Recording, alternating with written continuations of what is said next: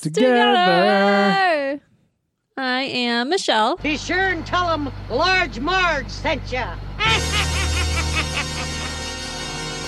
And I'm Harper. You tore up her picture. I'm going to tear up the F-U-C-K and dance for it, dude. Check it out. And welcome to our movie roundup. So we're going to be talking about... Thanks, Mr. Dean. Yeah. This Bia time. We need a song with the Bia in it. Yeah. It's like the Cañonero song. Cañonero. Yeah. Yeah. So we're going to be talking about all the movies we watched in September, which unfortunately is very short this month because we have been so busy watching other things for other episodes. Look, folks. Yeah. If you want quality content later... You had to suck it up and have a short monthly roundup this month because about half the stuff we watched in August was, or not August, September. Half the stuff we watched in September is for future upcoming episodes. Yeah. So we're saving those for later. But we are going to have we'll have things to talk about. You won't be bored. We got 3 brand new movies, so that's exciting. Yeah. That's always good. And we're going to dive into we're going to talk about Hooptober, which is one of the reasons why our list is so short this month, which we'll get into all the rules. If anybody wants to participate, it is not too late. You can still participate in Hooptober. And then we'll talk about our monthly roundup. And then we'll get into our mini segment, which for this episode, we're going to do trailer talk. Thank you for the syllabus for this episode. Yeah. That was really nice. I like to give people a nice outline so they know what they're expecting. That way they're like, skip. Yeah. Don't care about hoop, whatever. So yeah, mini segment. We'll be talking about trailers. Yeah. Most of the stuff will come out before the end of the year. Time. Yeah. Avatar 2, 3, 4, and 5. All right. So we're going to start with just a quick Hooptober explanation, right? Yes. No! I was trying to think of spooky sounds we have, but I don't know. It's the only one. No candy. No. So I got John Waters soundboard. So Hooptober, for the uninitiated, is basically a thing this guy on Letterboxd does. Cinemonster, I think, is his name, his screen name. He has for the last 9 years put together basically it's like a challenge where you watch 31 horror movies. You start September 15th and it ends on October 31st. Sorry, drinking a lot of soda. It's always like a Rick and Morty episode. Yeah. So you have basically, 46 days, I think, to watch. Math. Yeah, it is. To watch 31 horror movies. And then there's a bunch of rules. So I'm going to do just a really quick rundown of what the rules are. So 31 horror movies, 6 countries. They have to be from 6 different countries, 8 different decades, 2 insect-centered... I was looking for it. 2 insect-centered films, 1 horror film set in the space or the future. Oh, 2, okay, I can't keep up. 2 animated films, 1 bloodthirsty old person /people film, 2 1970s regional films, the worst horror sequel from the 90s you haven't seen and can access, 1 German silent, 5 films from the following directors: David Cronenberg, Ty West, Bill Rebane, Charles B. Pierce, William Greffey, and/or Joy Ann Huch Jr., 2 Christopher Lee films, 1 film with a musician or a band in it, 1 Stephen King adaptation that is not the first go-round, so that's an interesting one, and 1 Lon Chaney film. And, of course, 1 Tobe Hooper film. There must always be a Tobe Hooper film. Hence Hooptober. Yeah. So we put together our list back at the beginning of September, and we have already started. We've already watched a good chunk. Which is why our October roundup is going to be really, really, really long. It's going to be all Hooptober all the time. All horror. With some other horror surprises. Yeah, 31 movies. Yeah. So enjoy this short episode while you can. Our 2 October episodes are going to be insane and a lot of fun. So get ready for that. But yeah, if you want to participate and you have a Letterboxd account, find the Hooptober thing. Search for Cinemonster, find that, and look at the list or the rules, and make your own list and get started now because you only have 30 days left or whatever. So, anyways, that's what we're going to be doing for the whole month of October, and we've already started. So we're going to be watching a bunch from that list. I think there are other people who do other types of horror movie challenges, but we've never gone into them, so they don't exist. No, this one's fun because the rules are weird enough that it kind of pushes you into some stuff you might not have seen before, which I appreciate. But our list this year has a good mix of like stuff we know is cool and stuff we've never seen, or a few that we've never even heard of. So also, I'm just making this up, but I feel like Shudder probably has a good like free trial that would now be the perfect time to do the free trial. They probably definitely do a 7-day trial. They should do a month free for October. There's $5 for a month. That's really not bad. Just do it. Just do it in October. For a year, the first year I did Shudder, I only did it for the month of October, and it was terrible because that was like 5 years ago when they had nothing in their library. But now Shudder is amazing. So anyways. Okay. So that was Hooptober. Mm-hmm. Now, if you're following along in the agenda, we'll be moving on to our September roundup. So I'm taking the minutes of this meeting. Okay, good. All right, so what's up first? So the first movie is The Gift, which came out in the year 2000 and directed by a little-known person called Sam Raimi. The only witness to the crime was not even there. When a local woman disappears and the police can't seem to find any leads, her father turns to a poor young woman with psychic powers. Slowly, she starts having visions of the woman chained in a pond. Her visions lead to the body and the arrest of an abusive husband. But did he really do it? So, did he? That's the mystery, Harper. Spoiler. Kate Blanchett plays the woman with psychic powers. You got Keanu Reeves as the abusive husband. Who did he do it? Keanu could never. Never. Katie Holmes plays the woman who dies. Spoiler. And Greg Kinnear is her husband. And then you have Hilary Swank, who is married to Keanu Reeves. And she's just weird and very like country bumpkin. It sounds great. It's okay. So it doesn't really feel like a Sam Raimi film. What was that other one we watched by him? Oh, man. A Simple Plan? Yeah, it feels like that, but this has enough horror elements you would think he'd push his like style a little more. Yeah. So you do get some like creepy trees shots and stuff, but that's pretty much it. But I only gave it 3 stars because, like, while the cast is crazy, because this is, like, all before people were big. Like, I don't even think had Lord of the Rings come out yet. What year was it? 2000. Yeah. The Fellowship came out in 2000, right? Because Kate Blanchett wasn't in it yet, was she? Yeah, she's in Fellowship. That's the same year. Yeah. But, yeah, I don't know. Like, it's an okay, like, I usually love these types of movies, like early, late 90s stuff, but it doesn't work for me. It's fine. I gave it 3 stars. It's streaming on Showtime. Yeah, Sam Raimi's other, outside of like Evil Dead and stuff, has been a little hit or miss for us, I guess. I liked A Simple Plan, and I thought Darkman was okay. It was fun. I like Darkman more than this. Okay. We still haven't watched The Quick and the Dead, right? The Western one? I did. Oh, you watched? That's right. I forgot you watched it without me. You jerk. Let's derail the podcast. I think I've seen all of his movies, and you're just like doing whatever. Have you seen what's his like slapstick one? I haven't seen Crime Wave. Yeah, that's the one. Or For the Love of the Game. Is that a baseball movie? It has baseball on it. Baseball. Well, have you seen the Wizard of Oz movie? Yeah. Oh, I didn't know you saw that. Remember, I had a special advanced screening with the people at Cinemark, and we all went up there and watched it and got like giant salads and stuff. No, I don't remember that. It was at the fancy theater. It was about video piracy. No, this was in Georgia. Oh. We went to the Marietta Theater to learn about video piracy. Because, yeah, at the dollar theater, people are going to be pirating our movies. You wouldn't steal a dollar movie. So, but we got a free lunch and a free movie out of it. Sweet. Oz the Great and Powerful. All right.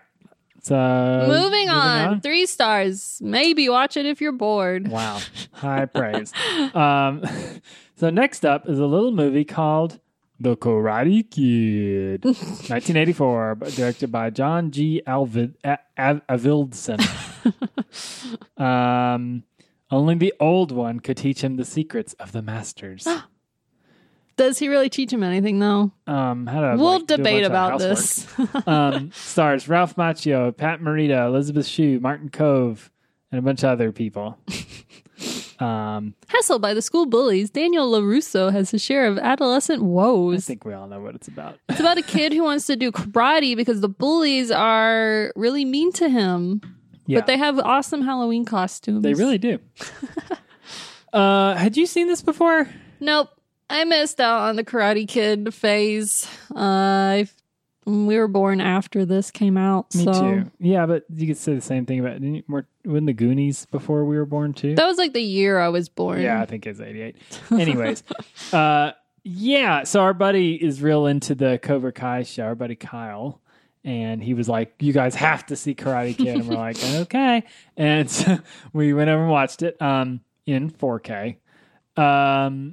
Yeah, this just wasn't for me, really. Like, I actually liked it. I just think there wasn't as much karate as I was expecting. 100%. And it's pretty long for like an 80s, I guess, teen movie. Also agree. It's like 2 hours. I feel like 90 minutes would have been enough. Yeah, I unless agree. You're going to add more karate. Yeah, this is just like, I feel like there's a whole slew of like 80s family movies that I missed out on when I was a kid. And seeing them now is just like, okay, like it's fine. But it could be the Goonies effect where like you have to watch it 5 times and then you'll like it. Maybe so. But also I thought the Cobra Kai show was actually kind of funny. Yes, I liked it more than the movie. I was going to say, yeah, we watched the first episode of Cobra Kai right after and I liked it way more than I liked the movie. Yeah.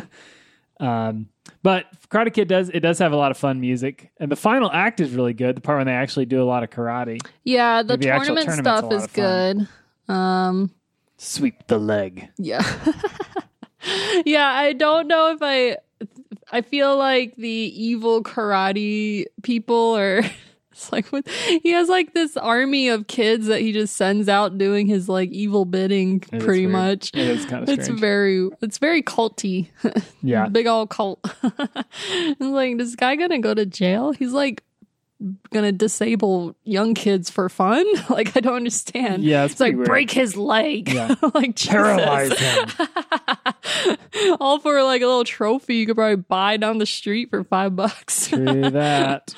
I did like Daniel. I thought Daniel Russo was good. I mean, not Ralph Macchio. Yes. Who did you say? His character name. Oh. I was like, who? Daniel LaRusso. Yeah. He's a good like 80s family movie kid. Mm-hmm. He's not annoying. It's a very fine line. Mostly watching this, I kept thinking of the Robot Chicken parody of this. I've never seen it. Well, it's where the actor Pat Morita is training not Nick Lachey, Joey Fatone in karate because everybody keeps calling him Fat One. Yeah. And he's like, oh, Mr. Miyagi. And he's like, I'm not Mr. Miyagi. I'm Pat Morita, you nutsack. So I kept thinking about that. I was not expecting Mr. Miyagi's backstory to include Japanese internment camps. Oh, yeah, that got real dark for me. Yeah, I was like, this is a little more progressive than I was expecting for a backstory. But so I did appreciate that. Yeah, so now he gets revenge by owning old cars and forcing white kids to clean them up for him. That was a lot of painting, his fence and stuff. Elizabeth Shue, apparently she's just in everything. She's going to be on my like stats for the year. Yeah, she's in all the Back to the Future and only 2 and 3. I don't know. Oh, I thought for a minute she was in Roadhouse, but she's not. Darn. But yeah, I don't know if I'd give the other ones a chance or not, because I know there's a bunch. I'd rather watch the show than watch the other movies. Yeah, I think I'd be into the show more than the movies. But do you need the movies to watch the show? I don't know. It's hard to say. I gave it 3.5. I did too. Like, it's not bad. I'm making it sound like I hated it, but that's not really true. That's exactly the vibe you're giving off. I'm sorry. I thought it was fine. I just, the way people talk about it, I thought it was going to be awesome, and it was like, it's okay. Yeah. We just missed out. We missed it out. Yeah. So I think it's streaming on Showtime. Yeah. Which nobody has, so whatever. Yep. All right. Next movie is a new one that not a lot of people have seen. So that is 3,000 Years of Longing, directed by Mr. George Miller? If you didn't know, he did the Mad Max movies and Babe. So yes. What would you wish for? That's a very straightforward tagline. Mm-hmm. A solitary scholar discovers an ancient bottle while on a trip to Istanbul and unleashes how do you say it again? Jinn, who offers her 3 wishes. Filled with reluctance, she is unable to come up with one until his story sparks in her desire to be loved. Starring Tilda Swinton, Idris Elba. And Tilda Swinton plays the rest of the cast. Yeah, she does not.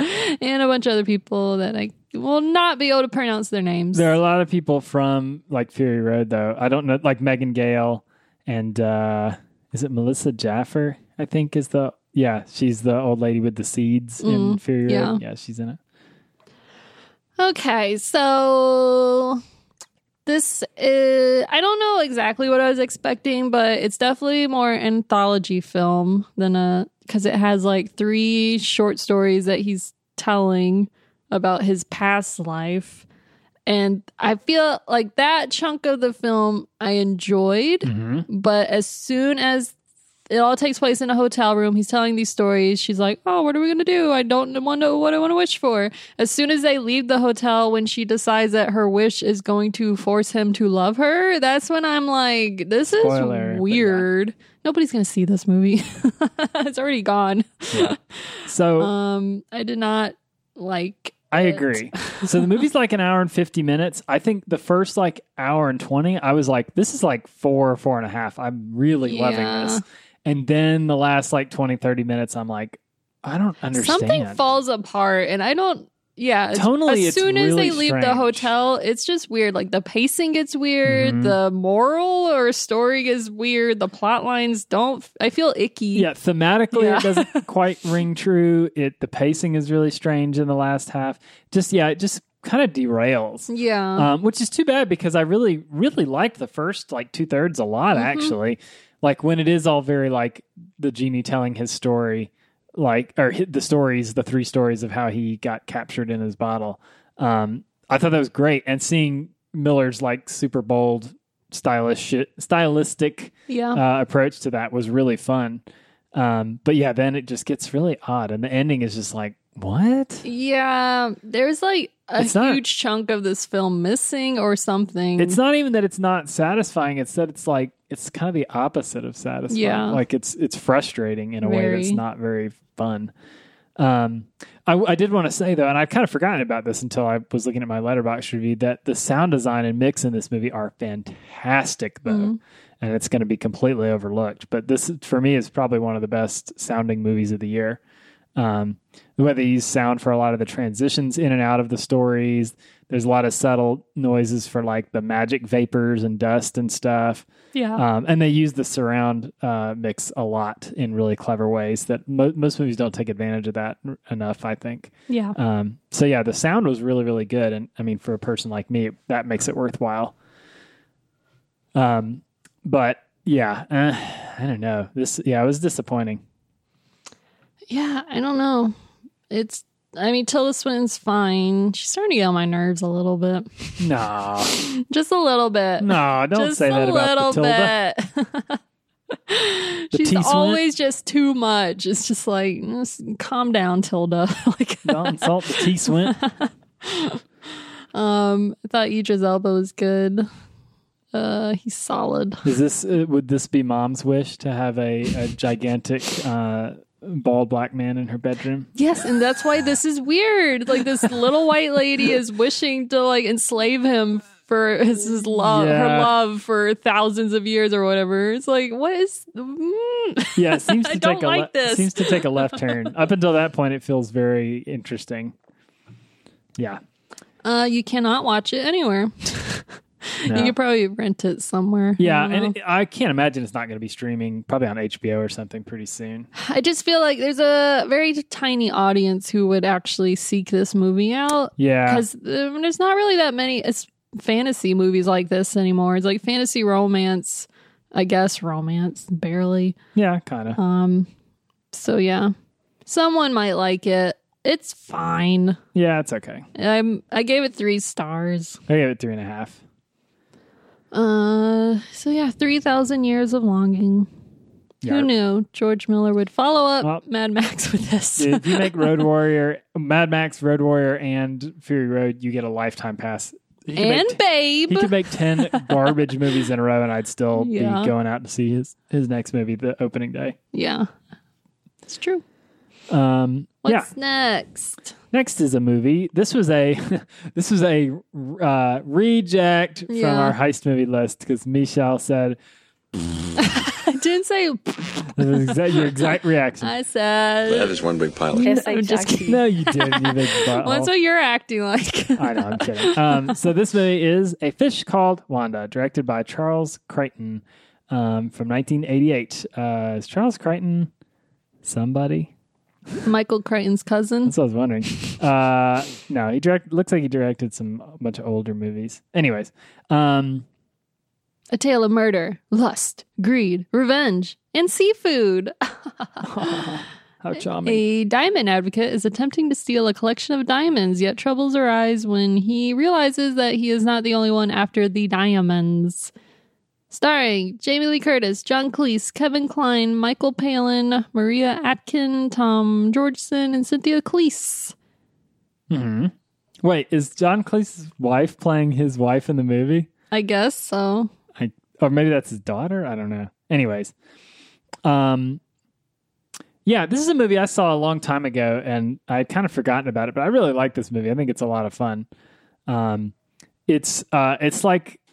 You know, it's half or it's a 2/5 or whatever of the Monty Python crew without being a Monty Python movie.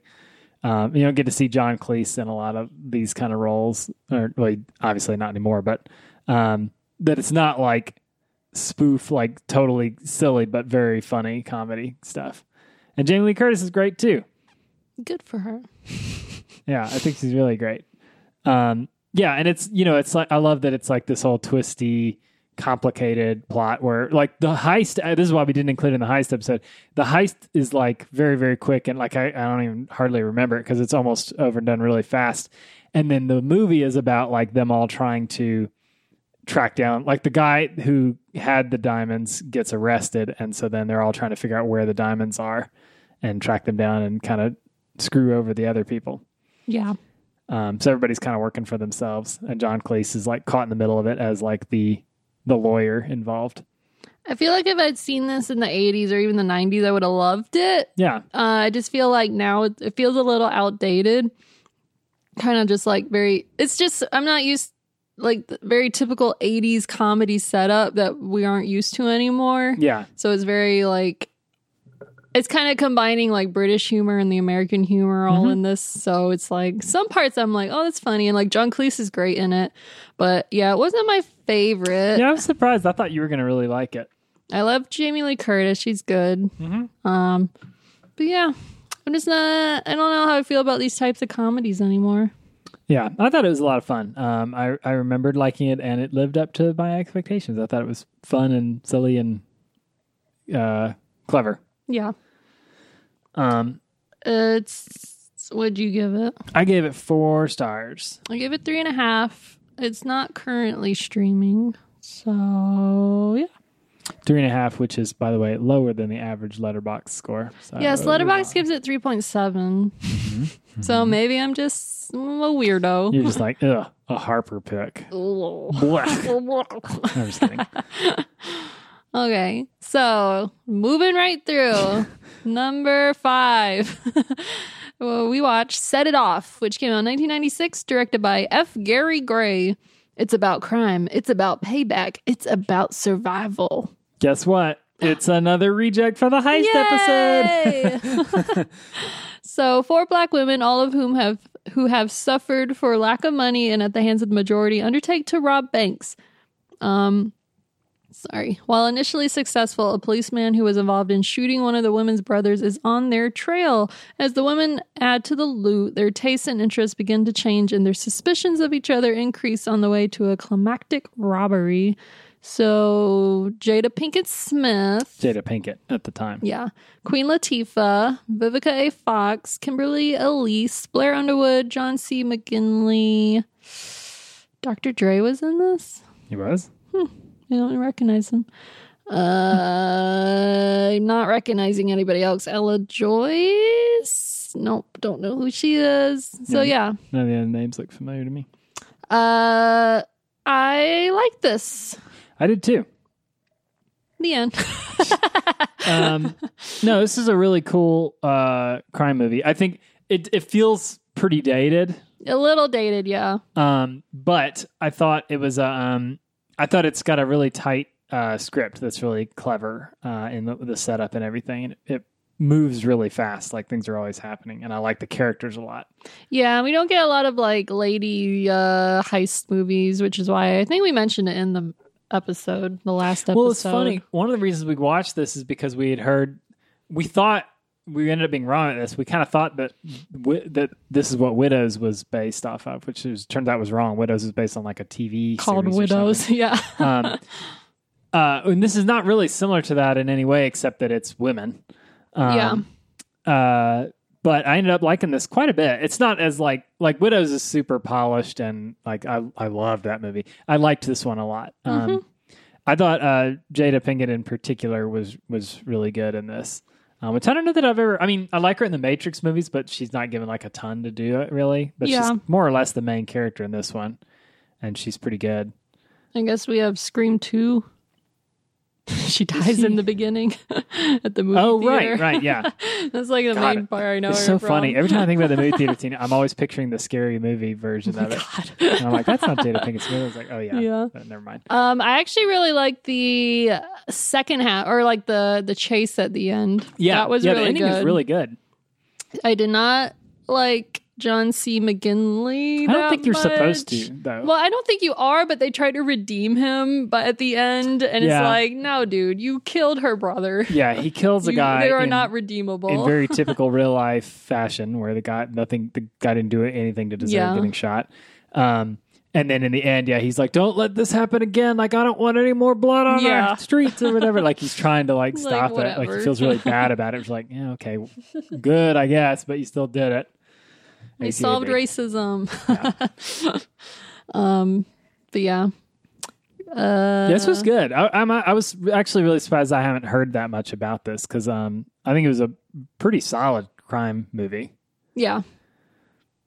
I'm trying to think of anything else. I like Queen Latifah in this too, and her character, strong gay woman. Mm-hmm. Yeah. I think really... unless I'm missing something, I think the main reason we didn't end up including this in the list was because... Not really heist. Well, right. Like, there's like... It's basically just a series of bank robberies. Yeah. It's not like a single big heist that they like... I mean, they do plan for it and stuff. It was like definitely borderline. Yeah. This was, I think, the last one we took off the list of our like honorable mentions. Yeah. Because I did really like it. Mm-hmm. I ended up giving it 4 stars. I gave it 3.5, but it's a strong 3.5. Okay. And it's streaming on Tubi. Watch it with commercials. Watch it. Yeah. See 1,000 commercials for Clorox. All right. It's worth it. So the next movie, are we going to spoil? All right. I think we should spoil it, but with just heavy spoiler warnings. Like, if you don't want to know what happens in Barbarian, skip ahead. And if you haven't seen it and you think you might see it, please skip ahead, because I really, I recommend the movie. I mean, we'll get into whether we liked it or not, but yeah, I think we should spoil it, because I don't know how we talk about it without spoiling it. Yeah. So Okay, skip ahead. We're about to talk about Barbarian. Skip ahead like 5 minutes or something. So Barbarian came out this year, 2022, directed by Zach Cregger. Cregger? I think it's Cregger. Some stay for a night. Some stay for a week. Some never leave. So, in town for a job interview, a young woman arrives at her Airbnb late at night only to find that it has been mistakenly double booked and a strange man is already staying there. Against her better judgment, she decides to stay the night anyway, but soon discovers that there is much more to be afraid of in the house than the other house guest. So, we have Georgina Campbell, Bill Skarsgård, Justin Long, Matthew Patrick Davis, Richard Brake, and Kurt Braunohler. Do you want to know something funny? Yes. So we know Zach Cregger, the director, is most famous for being one of the whitest kids you know guys from that sketch comedy show, which we quote all the time. But when I think funny, the only movie he directed before this, Miss March. Do you remember that movie? Yeah. It was like a total fail, a total like bomb. Because it was a dumb movie. Yeah. When I listened to a podcast with him and he was like, we kind of ended up doing it for money. Like, you know, just because we got offered the chance to do a movie. Yeah. and it was terrible. And so he's like, it's a miracle anybody gave me the funding to do this new movie, which is totally different. That one's like a dumb, like college sex comedy. And this is like a very dark horror movie. Yeah. So if you watch the trailer for this movie, you wouldn't even really know Justin Long is in this. Correct. Which is part of the kind of spoiler part. So I really love the beginning of this movie because you get this setup where the character Tess arrives late at night to her Airbnb and Keith is there and he's like, well, I already booked this and what are we going to do? And you think it's going to be like, he's the killer because it's Bill Skarsgård. So he's Pennywise, the typecast clown, as like an evil person. Let's get real. He's a creepy looking kind of, in a handsome way, right? Handsome creep. Yes. And so, but you get to learn a lot in this interaction with her because she's not dumb. She's like, yes, she won't accept drinks from him. She's like, I'm going to wait on the porch and see what if I can find. I'm not going to go in there. And like, she takes a picture of his ID and like texts it to somebody. He's like, I'm not going to like be in a situation out of my control. Yeah. That's one thing I love about this movie is like, the whole setup in the first part is that like it's just tons of red flags. Yeah. But she's not, it's like, you know, in most horror movies you're like, why would they do that? How dumb can you be? And she's not like that. No. She's actually very smart, but she's in a situation where she's like, I guess I kind of have to, so I'm just going to play it as smart as I can. And then Bill Skarsgård, you also get this great like female male perspective where like he can just do whatever he wants and she has to do all these extra steps just to feel safe. Yep. And so that comes into play later when he gets in trouble and with Justin Long's character. Yes. It's a lot of like they can just barge in, do what they want, and she can't do that. She'll do what she has to survive. So yeah, that's kind of just the beginning, and then the whole movie takes another turn. For this is the spoiler part. Yeah, so it gets a little Parasite-esque in a way, in that she discovers in the basement there is a hidden door. Yeah. And that hidden door leads to a creepy looking room with like a camcorder and a soiled bed. Yes. And then there's stains. Another door that goes even farther down. The basement's basement. Into this large labyrinth-like tunnel where there's a person / creature / monster down there. Bubba. Yeah, I don't. We probably don't need to get into like the extreme details of what's down there and stuff because that. I mean, I know we said we were going to spoil it, but I don't think we need to like totally spoil it. But yeah, let's just say... So yeah, Bill Skarsgård gets in trouble down there. Yeah. She has to decide if she wants to go down there and save him or get the hell out. Because they do end up having a bonding experience and you learn he's not totally evil. He's a genuinely nice guy. Yeah. and he's like... what he does for a living is very related to like what she's trying to do for some documentary she's working on. Stuff. And then the whole second half of the movie follows Justin Long... Yeah, as a total creepazoid. Yeah, then we jump to a different side of the story. Yeah, where Justin Long is an actor who is... He's a director. Huh? He's a director. No, he's an actor.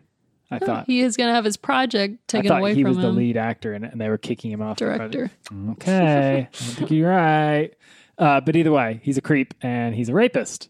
Yes. That's right. America's sweetheart, Justin Long, is a rapist. Which is a great casting twist to have Justin Long, the always looking the 27 years old, being the creep, and Bill Skarsgård being the genuine nice guy. And I love how they unfold his creepiness, because at first he's like, "What do you mean? I never would have done this," and he's trying to defend himself, and then she's gonna sue or charge him, and he's all his stuff. He's his life is falling apart, and so. But then the more you learn and the things he says, "Oh, he definitely did. He's awful. Yeah, he's terrible." It's I'm persistent. It's get out of here, Justin Long. So on his last leg, he's he goes to this, he owns this Airbnb, which we didn't know until he arrives there, because he's going to liquidate his assets so he can pay for his legal fees. Yeah. And then he discovers the basement. Yes. And then it's really funny, though. It is funny. Yeah. Well, so one of the best jokes in the movie, it is genuinely hysterically funny. He discovers this super creepy basement, and his first reaction is to measure it to see if he can add to the square footage of the house so he can sell it for more. So he's running around these incredibly creepy sets with a tape measure. He's it's 20 feet. And then he finds a second hidden basement. He's Googling, can you list a bedroom without a window or something? It's really funny. It's really clever. Yeah. It just adds to how he walks through life. Yeah. So I know totally not creepy at all by this dungeon. So I know you had one problem with this movie that made you like it less than me, right? About the creature? Yeah. That it just relies on the trope we're getting constantly now, where old naked woman is a monster. She's scary because she's old and naked. It's she's definitely more terrifying than it or whatever when she she's more there's more layers to it. And also the math doesn't seem to work out for me, which I won't spoil it too much. Yeah, the timeline's a little confusing. I will agree with you on that. There's incestual stuff, I guess, and it's I don't know if that matches. The hagsploitation bit of it doesn't bother me as much, because I feel this is in the same. Interestingly, I feel it's in the same camp as X, where it's both exploiting the creepy look of it while also kind of making you feel bad for being creeped out by it. So it's kind of playing both sides of the fence a little bit, in that nothing is more grotesque to a modern society than an old woman naked. And so it's playing, you could definitely be more creeped out by an old naked man. I mean, probably, that's true. Honestly. I mean, you could say something that follows. There's lots of old naked men that are creepy. But it definitely plays on the creepiness of that, which for better or for worse. But then I think it also does kind of make you sympathetic towards that character eventually, and maybe feel a little bad for being creeped out, although it's terrifying. But we had a great theater experience. Oh man, yeah, we sure did. So also, we're still talking about Barbarian, so keep going That's forward. That's right, yeah, skip ahead. Sorry, we're talking about this a lot longer than I thought. So tell us what the people we were sitting next to said throughout the film. All right, well, first of all, without spoiling it, there's a scene that involves breastfeeding. Let's just say that. I don't want to spoil what happens, who's breastfeeding, who's feeding. But and the person who's supposed to be breastfeeding is disgusted and horrified. Yeah. And the guy next to me just goes, "It's just a damn titty, bro." Bravo. That man needs to, his quote needs to be on the DVD. The DVD. It's you're going to choose death or breastfeeding. Pick one. But the other funny thing, so there's a part later in the movie when Justin Long is trying to kind of redeem himself a little, and he's He's like, maybe I'm a bad person. And the lady that was with that guy, she goes, mm-hmm. And then he goes, maybe I'm just a good person who's done a bad thing. And she goes, mm-mm. It cracked me up. Normally I'd be really annoyed, but their comments were actually very funny. Yeah. So I appreciated it. So yeah, that was funny. But, I had an interesting, because I listened, so Colors of the Dark podcast, they interviewed Zach Cregger and I listened to it, and it was a really good, interesting interview. One of the crazy things that I didn't realize, not filmed in Detroit, takes place in Detroit. Yeah, it's weird. That neighborhood, both versions, the dilapidated current and the past 50s version, completely built from scratch. That seems like Isn't a lot of insane? Work. The whole movie was filmed in, not Romania, Bulgaria, I think. Hmm. Isn't that weird? Yeah. But that's where they got the funding to do it. The whole crew is Bulgarian. Strange, huh? But anyways... We've gone on a lot about this movie. What did you think? I liked it. I didn't like it as much as you, but I did like it. I think it's a solid new horror film. And yeah. I wouldn't be surprised if he gets to make another horror film. Yeah, I agree. I ended up giving it 4 stars. I liked it quite a bit. I gave it 3.5. Only because I'm tired of hexploitation. Yeah. One day I will be an old naked woman. Well, take advantage of it. Be creepy as hell. They're trying to breastfeed people. No. Too far. Bah. If you've seen the movie, you know what I'm talking about.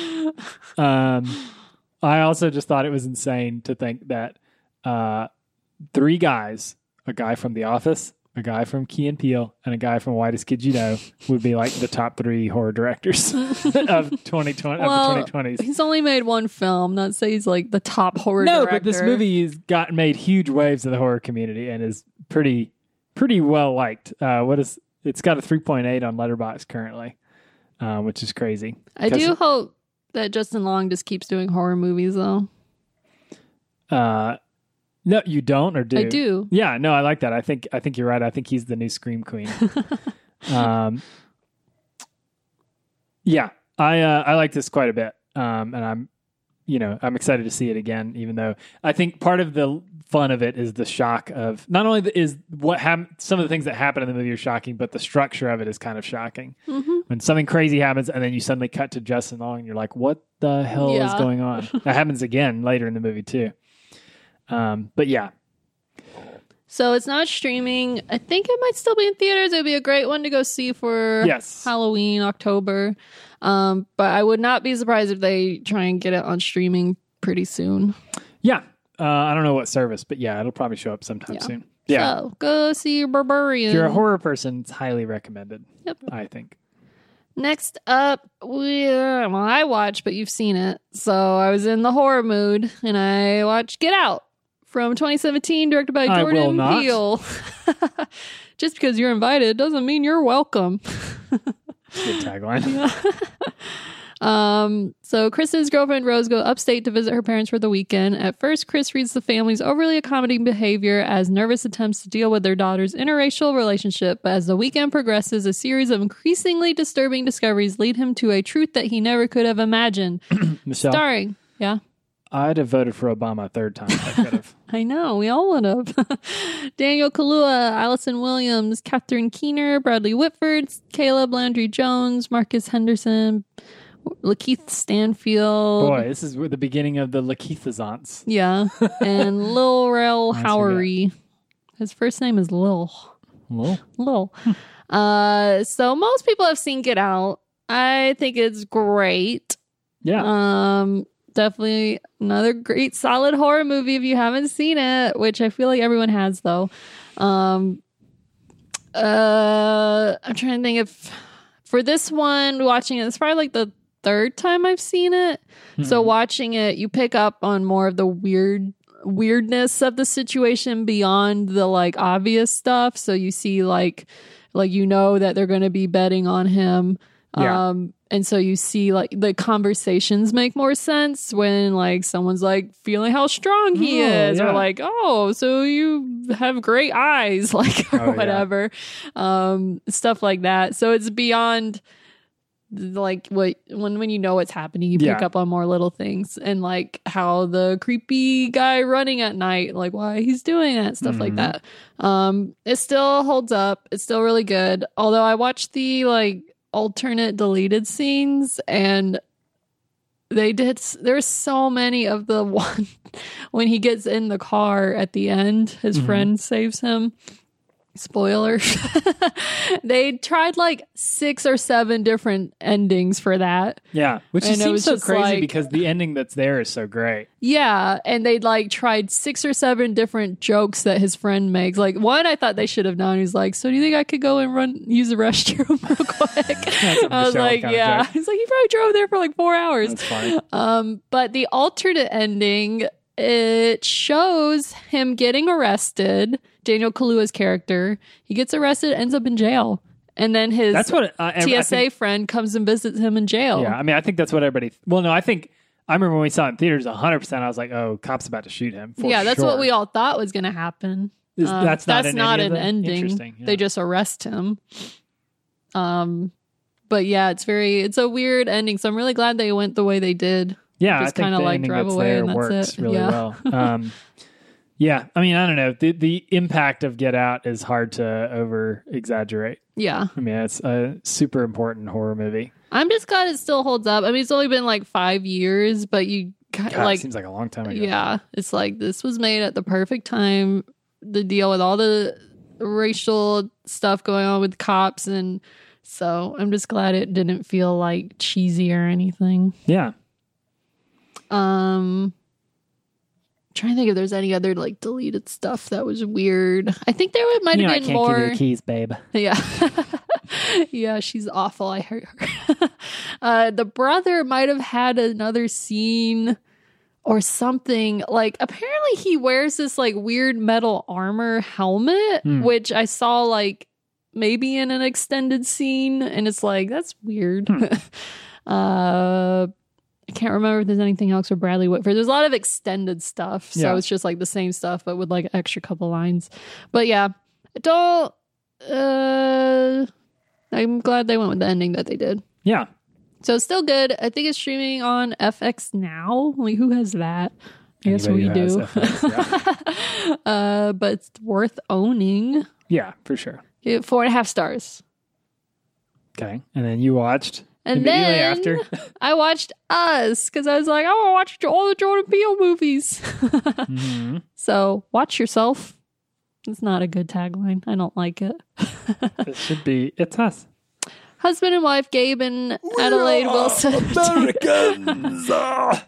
Take their kids to their beach house, expecting to unplug and unwind with friends. But as night descends, their serenity turns into tension and chaos when some shocking visitors arrive uninvited. Starring Lupita Nyong'o, Winston Duke, Shahadi Wright, Joseph, Evan Alex. Yeah. Tim Heidecker, Elizabeth Moss, Kaylee Sheldon, Yaha Abdul Mateen II, and Noelle Sheldon. Man, I completely forgot about when Lupita Nyong'o was on Go Down the Street. It was like the funniest thing ever. It's Lupita. Yeah. So Us. I still like it. I like the tethered. I like the untethering. Do you like the Us? Oh my God, yeah. The score alone is like, this is amazing. Way more action and gore than Get Out. It's just like, here's more money. Go make what you want. And he did. And I know not everybody likes it because the logistics of the tether don't make sense. Like, how could they live off bunny meat for 50 years or whatever? I don't know. Ask Sam and Gollum. They eat fish though. Fish have more omega-3. So that's the only thing that I don't think gets explained very well. Other than Secret Clone Babies. Even a little bit, it's not explained. Yeah, you just roll with it. I love it. It's creepy. It's shot well. The score is amazing. We got the cool waxwork vinyl, right? Where you have to like cut it open. Yeah. With your giant scissors. Yeah, gold scissors not included. And Lupita should have been nominated. Yeah, it's insane. We could do a whole maybe that's something we should do next October. People who should have been nominated. Just horror movie snubs, Oscar snubs. Yeah, that's a big one. Honestly, I was pretty surprised about that because even though it's a horror movie, she's kind of a prestige actress. She is. She won an Oscar already. Give her another one. That's true. Yeah, Lupita's great. Elizabeth Moss is barely in it, but I like her character too. But I love the dad, Winston Duke's character. He's great. He's so like nerdy and such like a typical dad, and like, but I love when he's trying to be all tough and he's like, "We won't get crazy." He like uses his authority voice. The cops are already on their way. Like he gets, I can't go that. It's hilarious.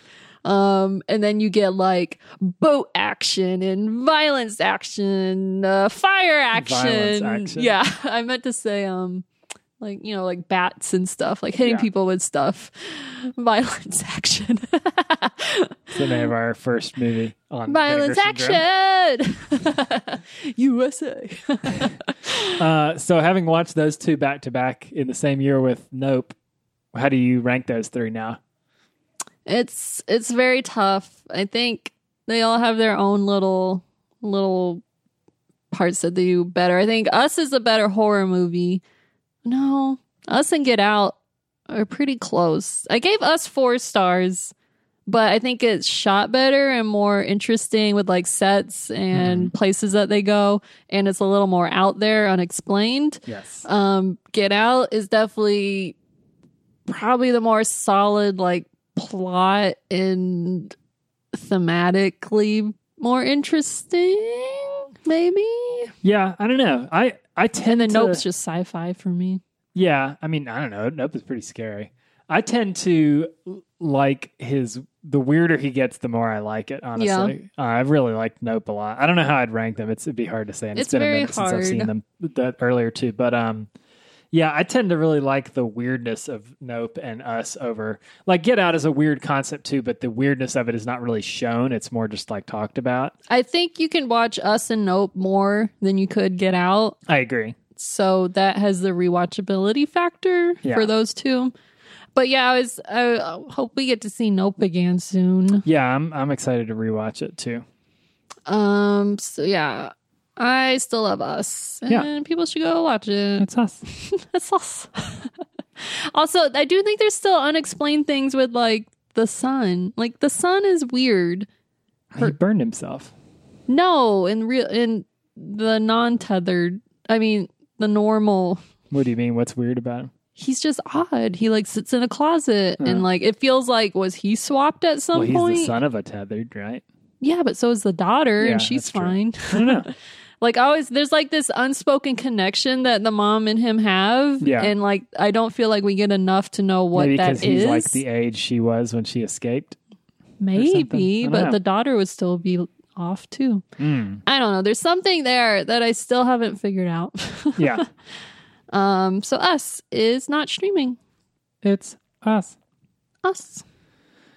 Next, we watched together a little movie called Watcher. You've said that like 20 times. Is that my thing? A little blank. Sorry, that's my go-to.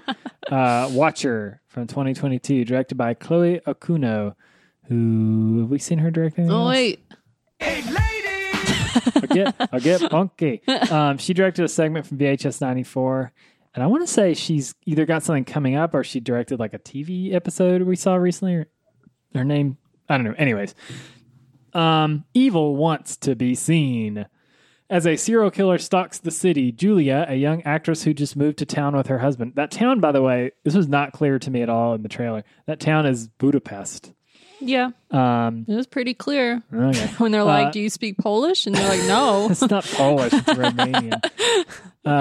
Notices a mysterious stranger watching her from across the street. Starring Micah Monroe. And a bunch of other people. Bern Gorman, we recognize. Micah Monroe is from It Follows. Yeah. And The Guest. The Guest, yeah. Her husband, Carl Glusman, he's in Neon Demon and Nocturnal Animals. Looks like he's in a lot of Gaspar Noé movies. I wonder why he's not in Climax. Anyways. Yeah. So, I thought that I remember seeing the trailer for this and thinking it looked cool. And I was kind of excited because I feel like we haven't seen Micah Monroe and stuff in a while. And like almost like the same year she showed up in It Follows and The Guest, and we're like, man, she's awesome. She's in all these great horror movies. So I was kind of excited about this one, not like expecting to be amazing, but I was pretty disappointed. I was disappointed too, because I was thinking like, oh, it's going to be something different than what it's about, and it's not. It's just straightforward. Somebody's watching her. There's a serial killer in the city. Like, oh no, yeah. It's going to happen. And then it's like, oh, exactly what you think is going to happen happens. Right. Yeah, I mean, spoilers for this one too, I guess. I mean, yeah, the woman in the window, like niche subgenre is like a whole thing, and there's like a million of these movies. They've made that like Netflix parody one earlier this year. Yeah, this like we kept thinking like, oh, there's gonna be like a cool twist, and like the guy she thinks it is, it's definitely not him, right? Yeah, it is. Yeah, basically everything she thinks is happening, and it's so there's no like twists. There's nothing clever about it. I will say I really liked the way it was shot. Mm-hmm. I thought it was really beautifully shot, and I think the performances are pretty good. Mm-hmm. But yeah, the story is just it's so thin and just straightforward. There's nothing to it. Because, like, she's in this strange country. She doesn't know the language. She's isolated. Her husband works all the time. It's all paranoia, suspicion. And it's like, oh. Like, it feels like it's all justified. Like, it literally feels like they could have lifted the script from any number of, like, Lifetime movies with this exact same plot and just added one scene of, like, gore at the end. Yeah, just nothing really stood out. I don't know. Yeah, it was kind of lame. I was really disappointed. Yeah. It's like, it wasn't terrible. It's just, and if this had been the first movie like that, it'd probably be great. But, like, I've seen, like, 10 movies that are exactly like this. So, you know. She wears cool clothes. That's about it. So I would not recommend this. No, I wouldn't either, really. I gave it 3 stars. I did too. But it'd probably go down. It's on Shudder if you do want to watch it. Yeah, disappointing. Watcher. So don't watch. Don't watch Watcher. And the last movie I watched called Master, which came out 2022. And my computer stopped working. Directed by... Mariama Diallo. Hey, ladies! We gotta use our hey, ladies. Mm-hmm. This school is cursed. Bad tagline. At an elite New England university built on the site of a Salem-era gallows hill, 2 Black women strive to find their place. Navigating politics and privilege, they encounter increasingly terrifying manifestations of the school's haunted past and present. So this stars Regina Hall, Zoe Renee, Amber Gray, Talia Ryder... I think Talia Ryder was in the Never Rarely Sometimes Always. Oh, really? The main girl? I think it's the main girl. Oh, that's cool. It looks like her. No, I think it is her. I didn't know that. Because Never Rarely Sometimes Always was her first movie, right? I think so, yeah. That's cool. Oh, that's weird. Another Talia Balsam. No. That's weird. Shut up. I missed a golden opportunity to really use that quote. Wow. And Ella Hunt, who is in an Emily Dickinson show. Because I was like, who is she? And then I was like, oh yeah, obviously. Anyway, so Regina Hall is kind of the main character, but also Zoe Renee, and is kind of navigating them. Regina Hall becomes a master, which I guess it's just like the dean of a certain academic area on campus. I don't think we use master like that, but it also plays into the race thing. Yeah, so, obviously. And it's odd because it's all about like she's having these weird paranormal things where like there's ghosts in the like campus housing she's giving, where she's seeing like people from the past and all these weird things move around and like maggots are coming out of stuff, but then she doesn't seem that fazed by it like ever. I mean, she's like, she does go stay like with somebody else, but it's like, I'm just gonna get the exterminator, and like everything just gets written off really easily. And then the student, Zoe Renee's character, she's like the only Black girl on campus in this very white school pushing diversity. Yeah.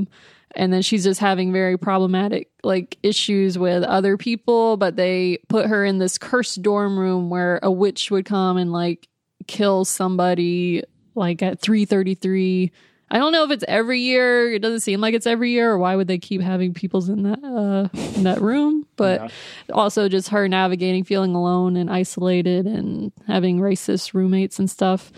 So on paper, it's more interesting than how it's executed, because like if they had just focused on the race aspect as a drama, it probably would have been great. Or if they had just focused on the like horror aspect, it probably would have been more scary. But together, it's just, it doesn't work.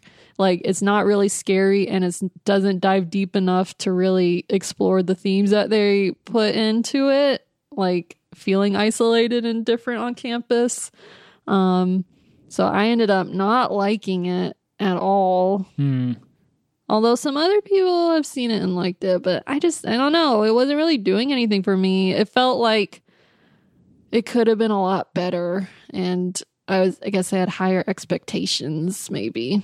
I haven't seen either of these movies, so maybe this is a ridiculous comparison, but I wonder if it's too bad that we've gotten this and we got Antebellum, which both seemed like they were going to be really interesting, racially conscious horror movies, and both turned out to be total flops. Yeah, and it sucks because, like, I don't know. I feel like there's enough here that they could have done something great with it. Yeah. Like, you have the creepy, like, witch story, but you also have this, like, campus rooted in its traditions. And it's like, I don't know. There could have been more. Yeah, that's too bad. And it sucks because, like, I was hoping Regina Hall, it's like her first movie back into after scary movie stuff, like into horror again. It's like she's been out of the horror game in a long time. Yeah. So I was really looking forward to her taking that on. But yeah, didn't do much for me. I gave it 2.5 stars. Oh, well. Streaming on Prime. So it's kind of a lackluster roundup. What was the best and worst movie we watched? I guess Barbarian was... Well, if you don't count Get Out or Us. Yeah. Barbarian, probably the best new movie we watched. First time watch. Worst movie? Master? For me, it's Master. Or, I don't know, Master and Watcher are both kind of blah. Yeah. Eh, oh, well. So now we're going to move into... Trailer Top!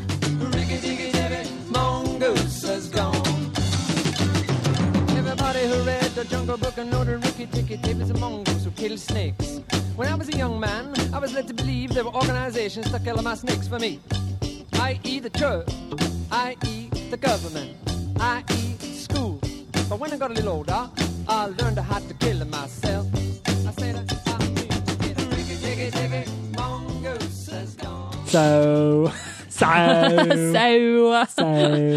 I gotta pull up all these movies. Oh, boy. We didn't write down when they're coming out, Harper. Oh, boy. Ah! All right, you start explaining. All right, first one on the list, because the one's exciting. This one comes out the soonest, right? Yes, and the trailer just came out like a week ago or less. Hellraiser. The reboot. I assume it's a reboot and that it's not going to have anything to do with any of the old ones. I know it's directed by David Bruckner. Uh-huh. Who did The Ritual and The Night House, which I loved last year. Yeah. Starring Jamie Clayton as Pinhead. Mm-hmm. And a bunch of other people. Is that one guy Sandman? I don't know where he is. I think it's Brandon Flynn. He is in True Detective. Were you looking at Letterboxd? No, mine IMDb. Okay. Anyways. I don't know. It's too hard on IMDb to see who anybody is anymore. Yeah, IMDb sucks these days. Anyways, I'm pretty excited about this because I like David Bruckner a lot. I want to keep saying Bruckner, not Bruckner. Bruckner.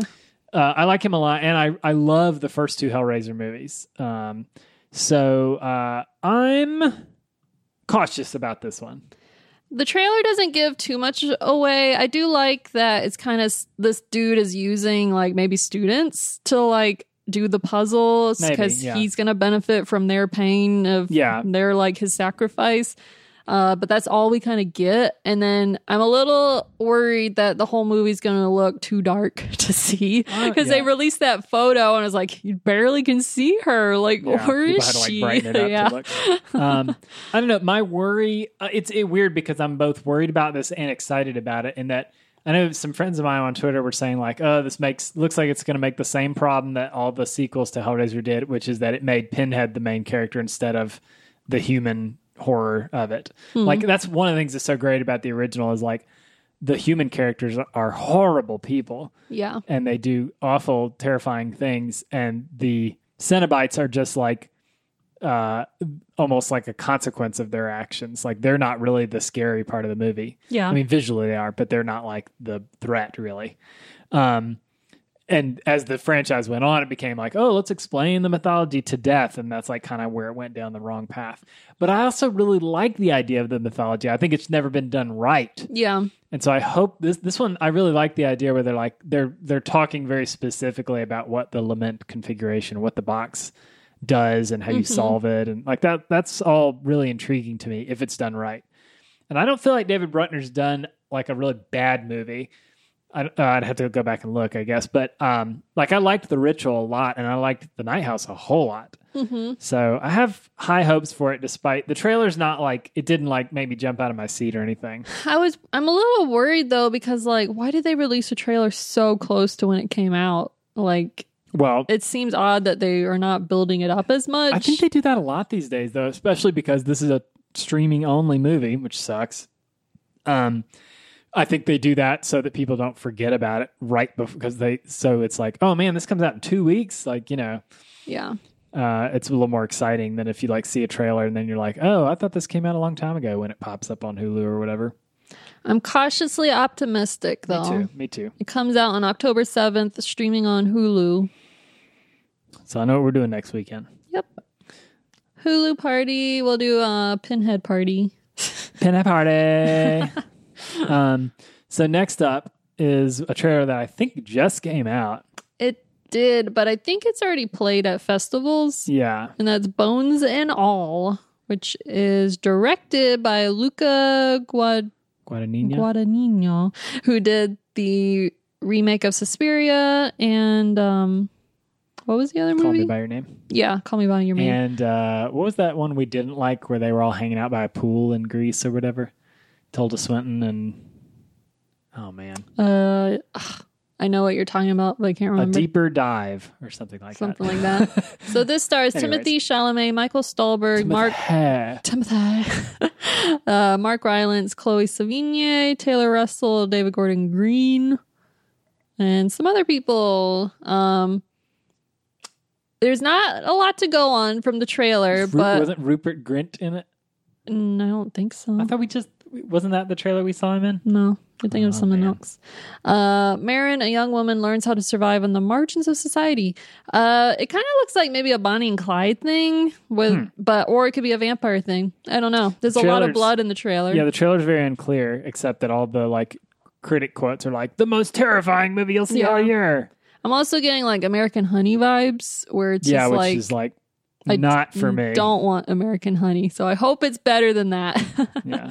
But it seems like a complicated love story where murder and blood is involved.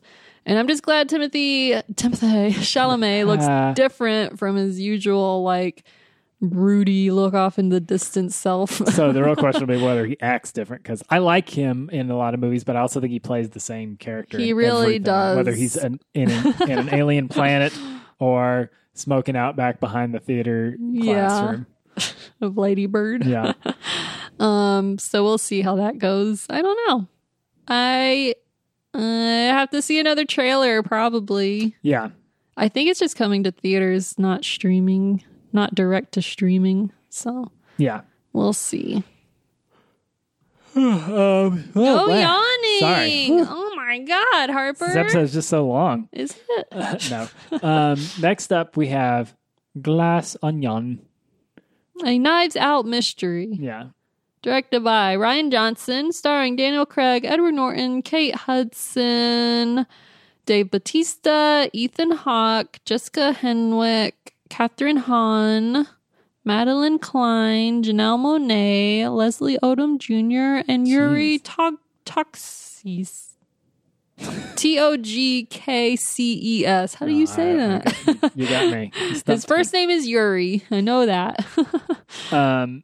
This comes out, I think, November, right? That dang it, right. Where's the release date? Tell me. No, December 23rd. Yeah. I would go Christmas. For Thanksgiving opening, not a Christmas opening. I agree. But I actually don't remember the trailer that well for this. It's been a minute since I've seen it, but... They have like a big wooden board game and they're trying to like open it. Yeah, and they're on a yacht, but I don't think the whole movie takes place on a yacht and they're like playing this game. Okay. And that's all I know. Well, yeah, I liked Knives Out quite a bit. I thought it was a lot of fun. And all I really know is that I've heard good things from critic buddies of ours who got to see it up at TIFF. Well, mostly the ending might be problematic. Maybe, yeah. But yeah, I like the idea that it's like an entirely new mystery, just the same detective character. That's kind of cool. I like Daniel Craig as Benoit Blanc. Yeah. With his southern accent. I'm actually excited to see Kate Hudson. I don't know why I like her. I barely see her. She lose a guy in 10 days. Mm-hmm. Is that her? Yeah, I don't know if I've ever seen her. She's always doing like rom coms, so I'm ready for her to make a comeback wherever she's been. All right. Do you remember for a minute? Edward Norton plays like I think a millionaire, like douchebag. What's the last thing we saw him in? Like probably a Wes Anderson film. Yeah, I guess he was in whatever the last one was called. Do you remember when for a minute like? Every actor in the known universe was being cast in either Knives Out 2 or, oh my God, what's the show? Succession. Yeah. It was like, newsflash, the Kool-Aid Man has been cast in Knives Out 2. Same with Barbie and what's the other one? Oppenheimer. Oh yeah, Oppenheimer's like that too, yeah. I'm excited about this. I think it's going to be I think it's coming to Netflix, so I'd be fine watching it streaming. I wouldn't rush out to a theater to see it. I probably agree. I don't know if you don't have to see it in a theater, I think. Yeah. I will watch it, but I have no expectations. I think I liked Knives Out more than you did, right? Yeah, because I had a problem with who you think did it does do it, and like, where's the mystery? True, but I like that it like... What actually happened with Christopher Plummer gets kind of twisted like 2 or 3 times. I guess. And Jamie Lee Curtis and Nazi kids. Next. Next is Tar. T-A with an accent. R. Directed by Todd Field. This is why I am very excited about this. I wouldn't even have to know what this movie is. And I would be excited. Because Todd Field, if you don't know, the last movie he did was Little Children. It is insane. That movie is, when did that movie come out? 2006. Yeah, so it's been... He hasn't made a movie in 16 years. Well, he's largely an actor. We could have had a child in that time. Yeah, she could be going to God, we didn't. College. He's largely an actor, though. I assume that's why. I forget. He's in like Twister and maybe he had a kid. Maybe that's why he took time off. But anyways, Tar is about set in the international world of classical music and centers on Lydia Tar, widely considered one of the greatest living composer and conductors, and the first ever female chief conductor of a major German orchestra. So I guess it's based on a real person. Stars Kate Blanchett and who else we recognize on this list? Mark Strong. Julian Glover is somebody we know, right? That name sounds familiar. And Nina Haas, is that somebody we know? Anyways, and it looks very kind of, I would say maybe like a little experimental and strange. Like the trailer's very intriguing and weird. Like you definitely wouldn't know what the movie is about. Mm. It almost looks a little bit like a Terrence Malick movie to me, a little bit. Yeah. I don't really, it's hard to say what it's actually going to be about. Just like, a composer. Yeah. But I have heard Kate Blanchett's performance is awesome. And I'm super excited for just Todd Field to make a new movie because Little Children is amazing. And In the Bedroom is I don't remember that movie as well, but I remember liking it as well. Yeah. Got 3.9 on Letterboxd so far from, I guess, the festival crowd. But also, I just noticed it is almost, it's 2.5 hours long. That's not that long. It's long for me, baby. You got to get past the 2-hour mark, and then you get into the awesomeness. Your favorite guy, David Ehrlich, gave it 4.5 stars. Brat, one of those other famous Letterboxd. Brat Pitt. No, well, maybe this isn't them then, because it just says Brat. 4.5 stars and says Tar goes hard with an apostrophe over the A. So yeah, the reviews seem to be very, very good, and I'm pretty excited about it. Yeah, me too. What's next? Evil dies tonight.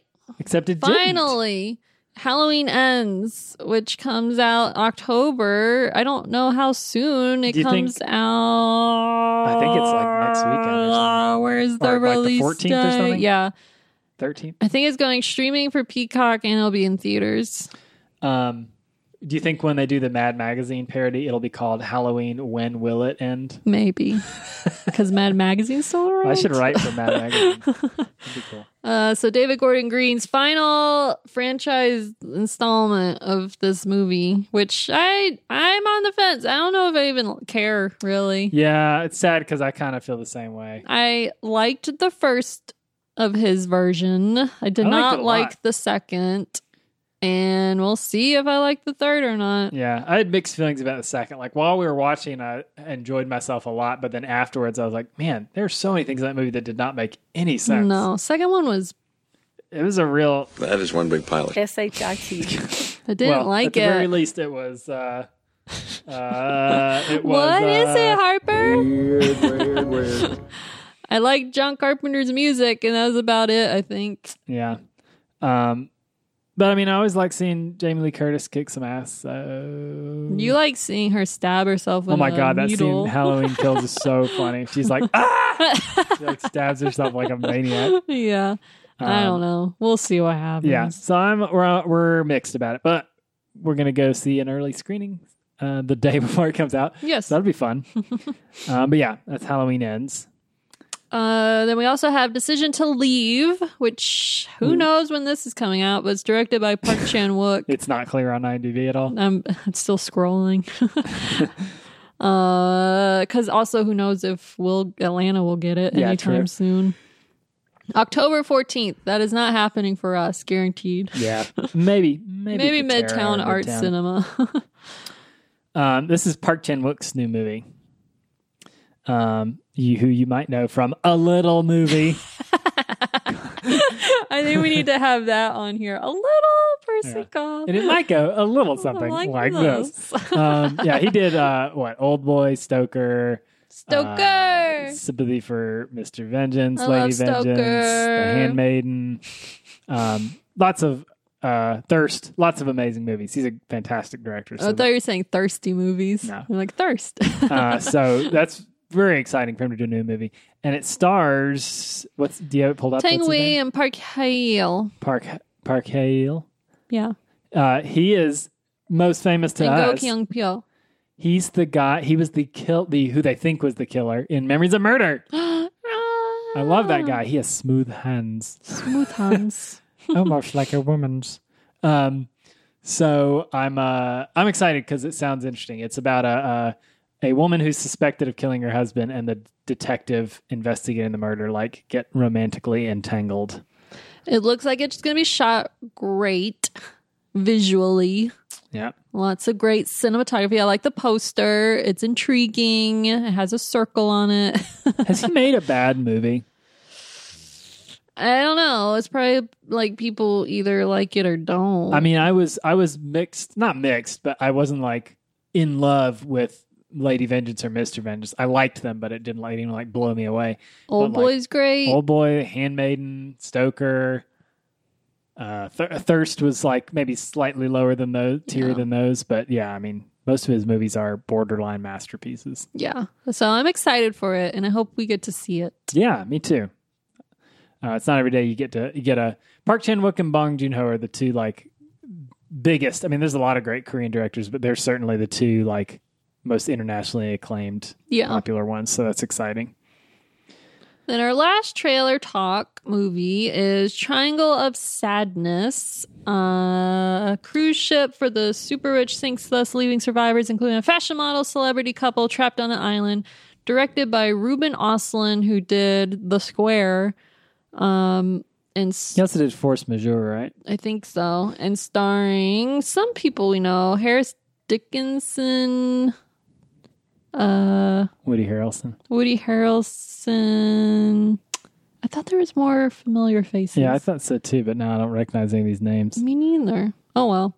There's a lot of people in it, and it looks like it'll be a great like commentary on how awful rich people are and how they treat service people. Is the Triangle of Sadness somehow related to Brett Kavanaugh?